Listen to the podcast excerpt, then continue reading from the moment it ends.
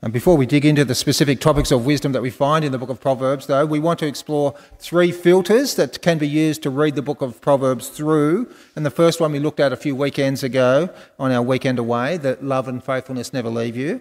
Today is the fear of the Lord, and next week we'll use look at the language of what pathway to follow, the way of wisdom or the way of foolishness. So today is the second filter that we're looking at, the fear of the Lord. I'm going to begin by praying a prayer that the Wednesday night men's growth group prepared uh, based on the book of Proverbs. So let me pray as we come to God's word now.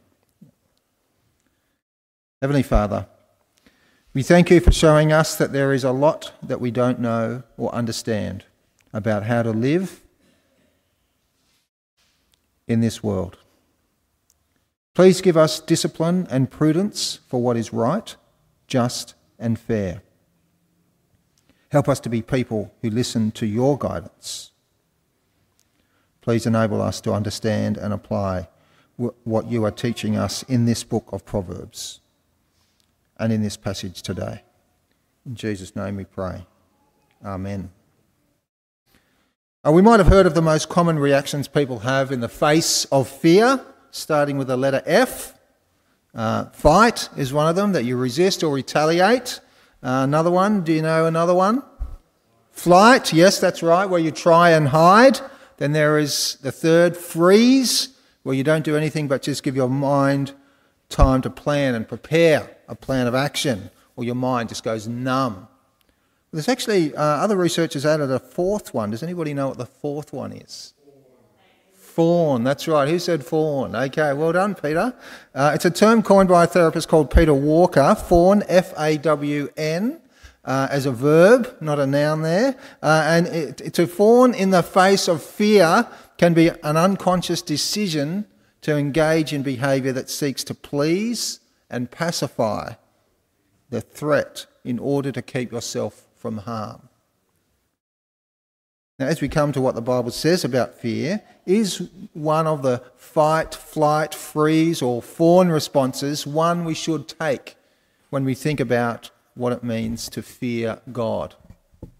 What does it mean to fear God? And this passage today picks up on a little bit of what it means to fear the Lord. There's a lot more that could be said, but this is just picking up on one.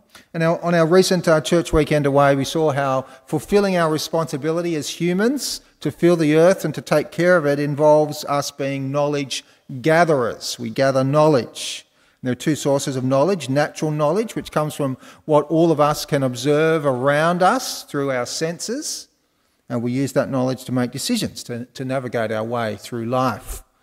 Some make an assumption this is the only valid knowledge, but that's an assumption. But there is also knowledge that is beyond our senses to comprehend, and that is what we call supernatural knowledge. It includes everything in the spiritual world that is beyond our human ability to work out for ourselves. It has to be revealed to us by God in a way that we can comprehend. That is why it's also known as revealed knowledge. God can choose to communicate to us as much as we need to know. Ultimately, it is only through this framework of supernatural knowledge of what God has revealed to us in the Bible that we're able to understand the meaning and purpose and significance of the natural knowledge that we glean from the world around us. One piece of supernatural knowledge God has revealed to us is who our Creator is the Lord God. And as Creator, the Lord God is ultimately the source of all truth.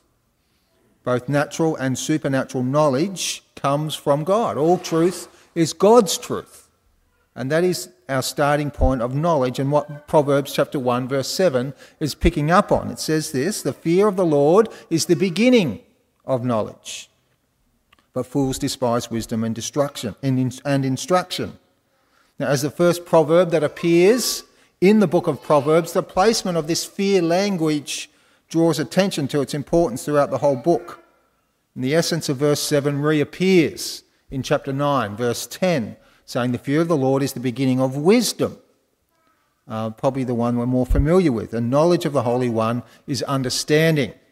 Now, as we've seen previously, chapters 1 to 9 in the book of Proverbs lay down a bit of a framework for interpreting the rest of the Proverbs, the, the one line Proverbs, mainly in chapters 10 to 29.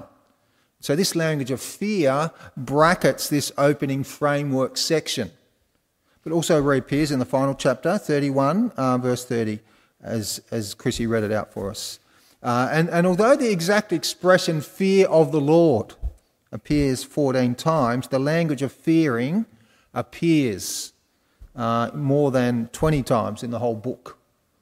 Uh, and we, uh, we had them read out for us. Now, the phrase fear of the Lord, it's, it's quite hard to pigeonhole exactly. It's easier to, to describe uh, than it is to define. But uh, let's try to unpack it a little. Now, when it comes to the different facets of fear, we tend to view, uh, view fear in negative ways. Negative ways, negative terms. But let me draw your attention to two elements of fear there's the emotional element of fear, and then there's the element of attitude. Now, we can have an emotional reaction to fear when we are scared of something and we shriek and cry out, uh, just to see if you're listening. Uh, now, or we can have an emotional reaction of awe in the face of something powerful and scary. Whoa. Well, back when I was a youth group leader back in the 90s, a long time ago, I used to do an annual trip down the coast with a group of three or four youth group kids.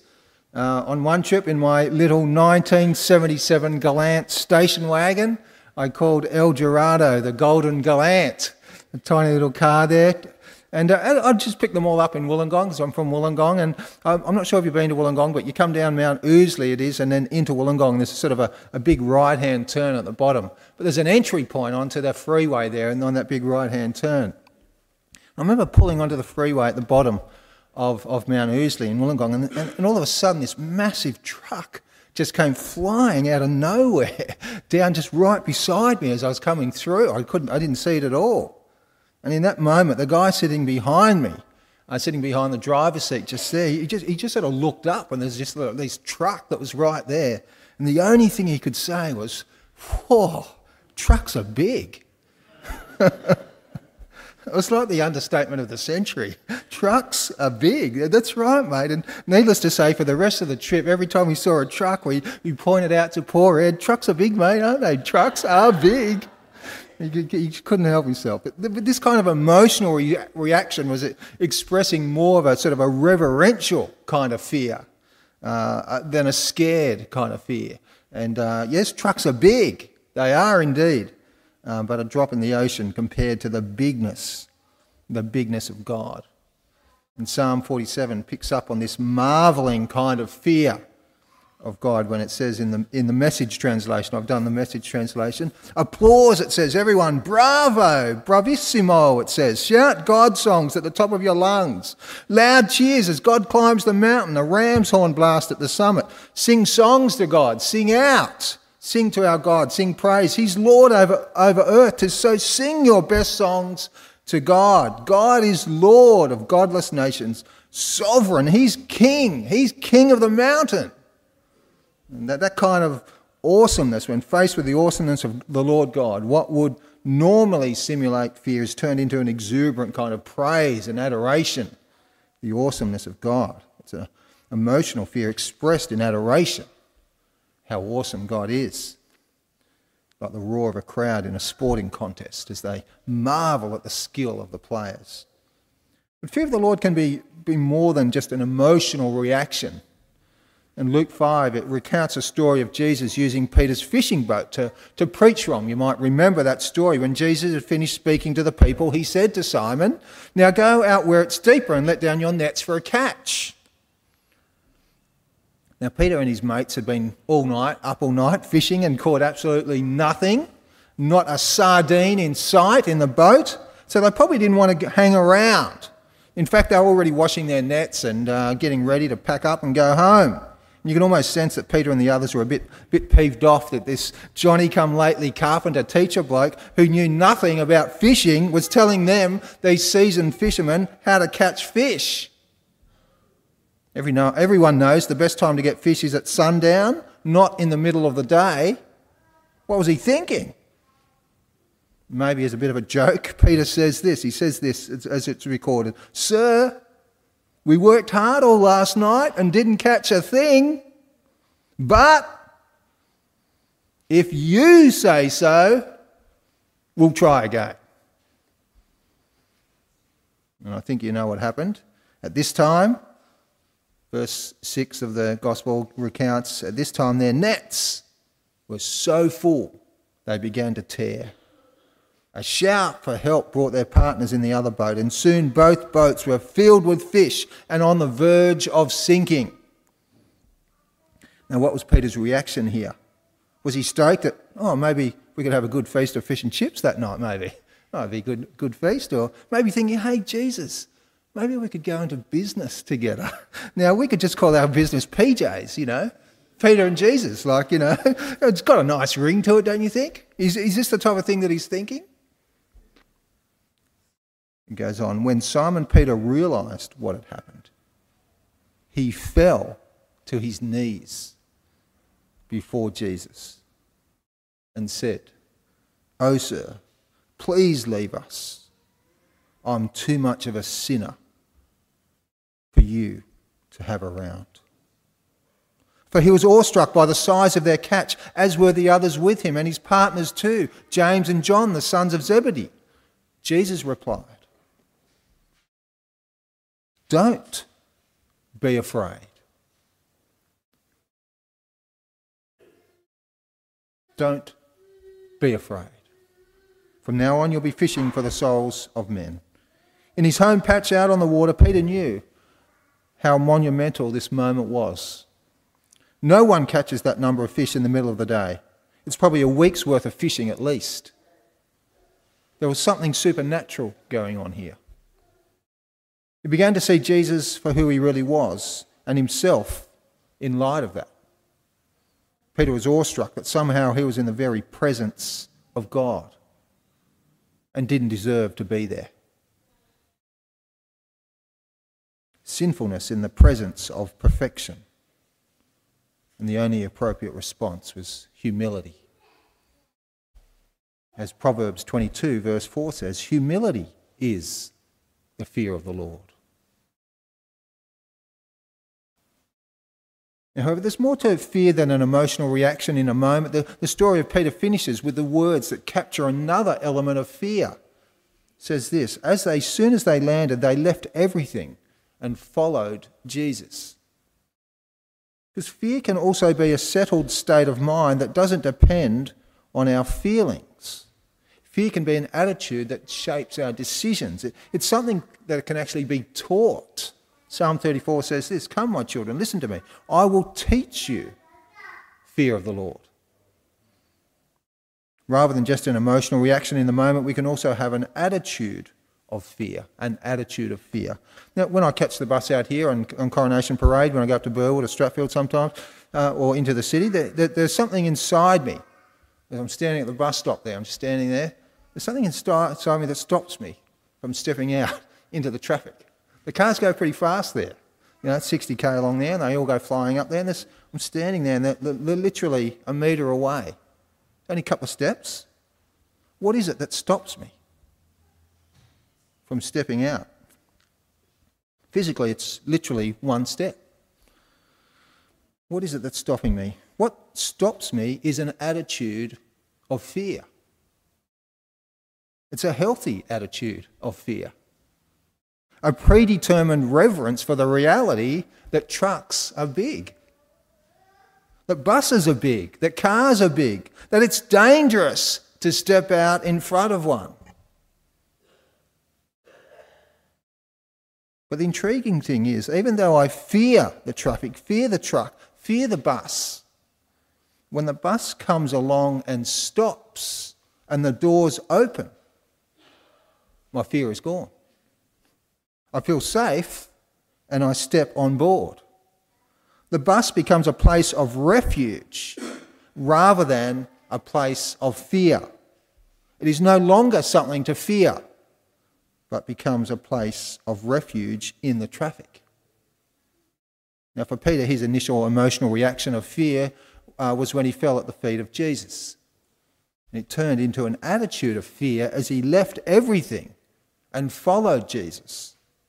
In his fear of Jesus, he also found refuge in him. And it is this connection between refuge and fear that I find so fascinating in the book of Proverbs. And, and Ken's going to put up a proverb on the, on the overhead there. It should come up on the screen.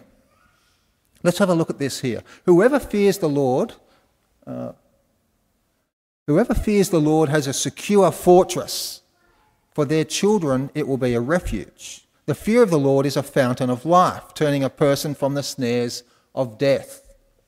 Now you can see the parallelism in these verses. Uh, we pointed out um, parallelism at the weekend away. And the second line in verse 26 expands on the first line fortress and refuge. Both are connected to the fear of the Lord.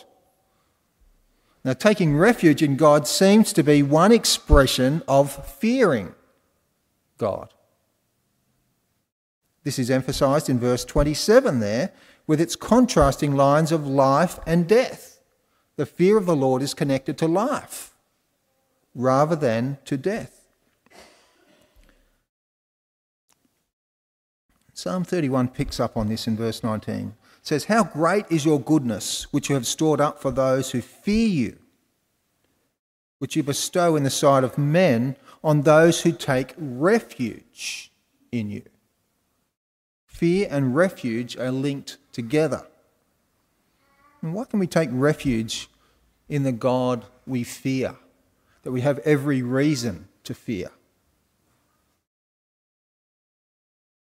The prophet Isaiah gives us some clues when he says in Isaiah chapter 11, he says this A shoot will come up from the stump of Jesse.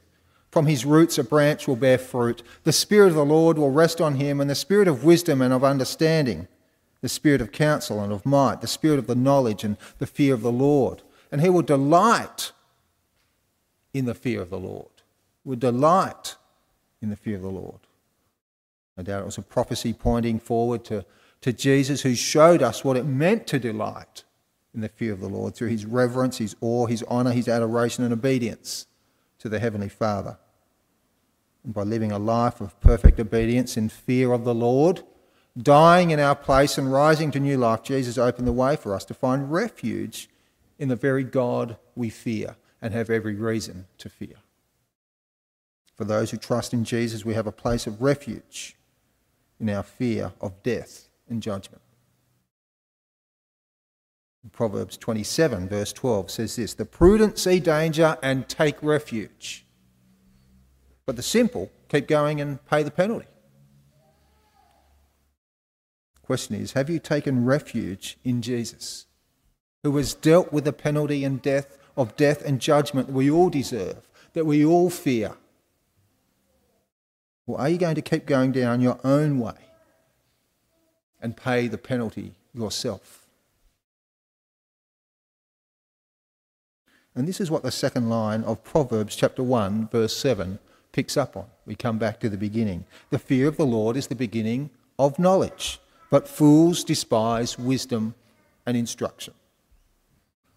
Now, the word despise could be considered an emotional reaction, a word of contempt, but it also reflects an attitude of arrogance we will keep going our own way, thinking we are above instruction, resenting correction. And the other thing I find fascinating about this book of Proverbs is, as I read it and study it and learn about it, is that there's a key, dif- a key difference between the wise and the foolish in the book of Proverbs is in their willingness or unwillingness to accept instruction and correction chapter 6, verse 23 says, Correction and instruction are the way to life. Chapter 12 says, Whoever loves discipline loves knowledge, but whoever hates correction is stupid. That's the words it uses. Chapter 15 Mockers resent correction, so they avoid the wise. Those who disregard discipline despise themselves. But the one who heeds correction gains understanding. In chapter 15, wisdom's instruction is to fear the Lord. It's wisdom's instruction. Humility comes before honour. And in the flow of the Old Testament, Pharaoh is a classic example when asked if he would let the slaves go from Egypt, he said these words Who is the Lord that I should obey him and let Israel go. I do not know the Lord. I will not let Israel go. And after seven of the ten plagues, Moses said to Pharaoh these words But I know that you and your officials still do not fear the Lord God. Even after all the overwhelming evidence that he has seen, Pharaoh despised the wisdom and instruction from the Lord God that came through the lips of Moses. He was indeed wise in his own eyes and refused to fear the Lord.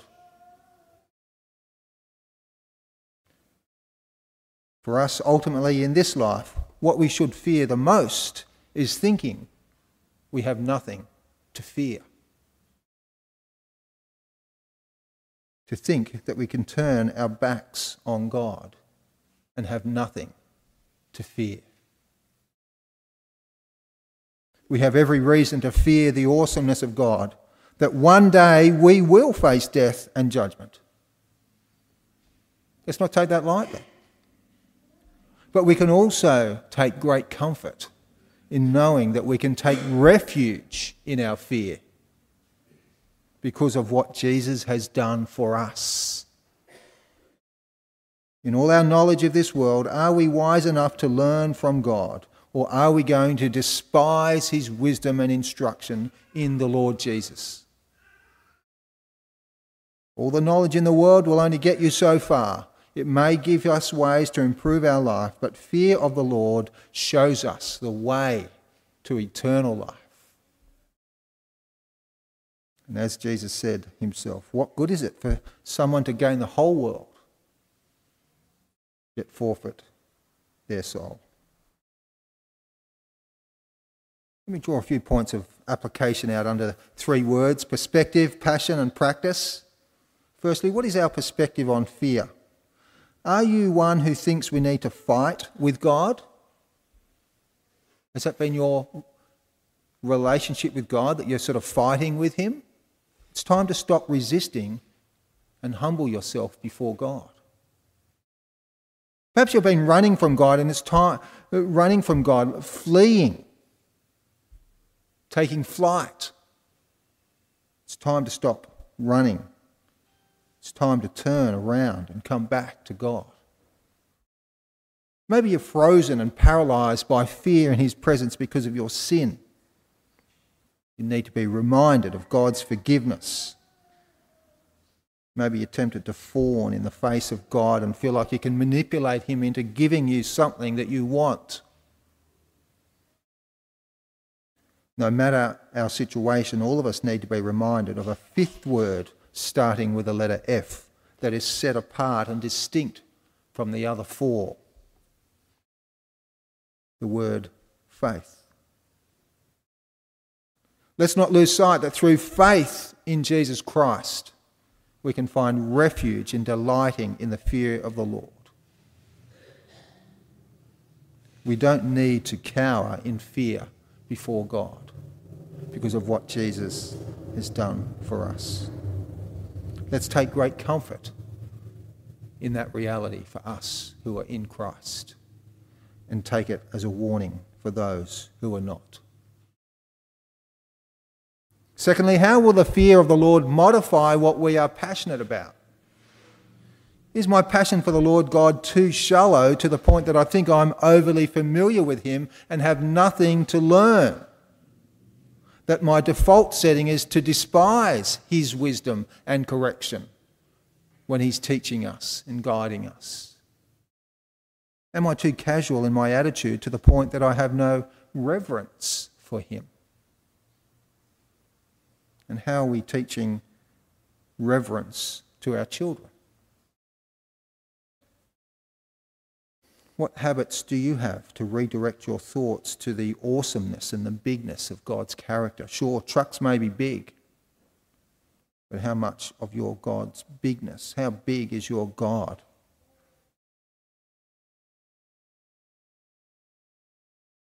What habits of repentance do you have that is reflected in your willingness to be repentant before God and before others that you have wronged?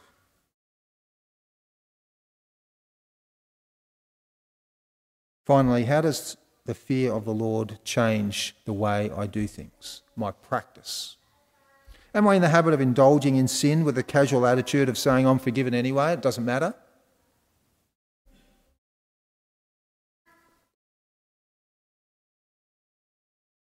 Do I practice what is efficient and expedient rather than what is right and just and fair? That I'm tempted to put practice before ethics. Do we despise the opportunity to receive instruction and correction from others? Because they're the people that God is using to correct us. Do we practice a lifestyle of being open to correction? Of not being right in our own eyes? Of demanding that my opinion is the only right one and others have to bend to my demands? Are we open to being corrected? Ultimately, our willingness to be corrected by other people is a reflection of our willingness to be corrected by God. Well, there's a, a, lot to consider in these passages, and I've only touched on a little bit of the language of fear of the Lord. But as a way to express our fear of the Lord, we're going to pause now and reflect on what God has been instructing us through His Word throughout the service. We're going to have a moment of silence before we pray, a prayer of confession together that will come up on the screen. But I want to give you a moment to, to slow down and just reflect. I'll give us a minute. That's a long time when we're not used to that. Let me, and then we'll, there's a prayer will come up on the screen and we can pray it together. Let's have a moment to pause and reflect.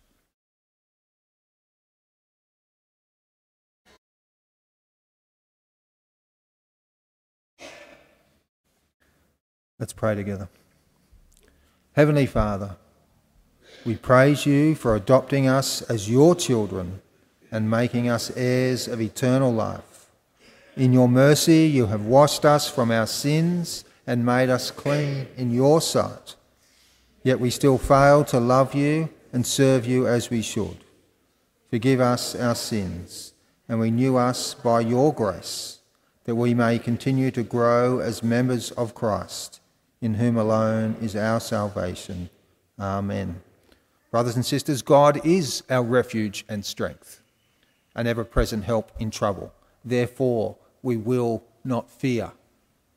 Our Lord Jesus Christ was sacrificed once and for all to bear the sins of many. God, therefore, forgive those who look to his Son for mercy. Amen.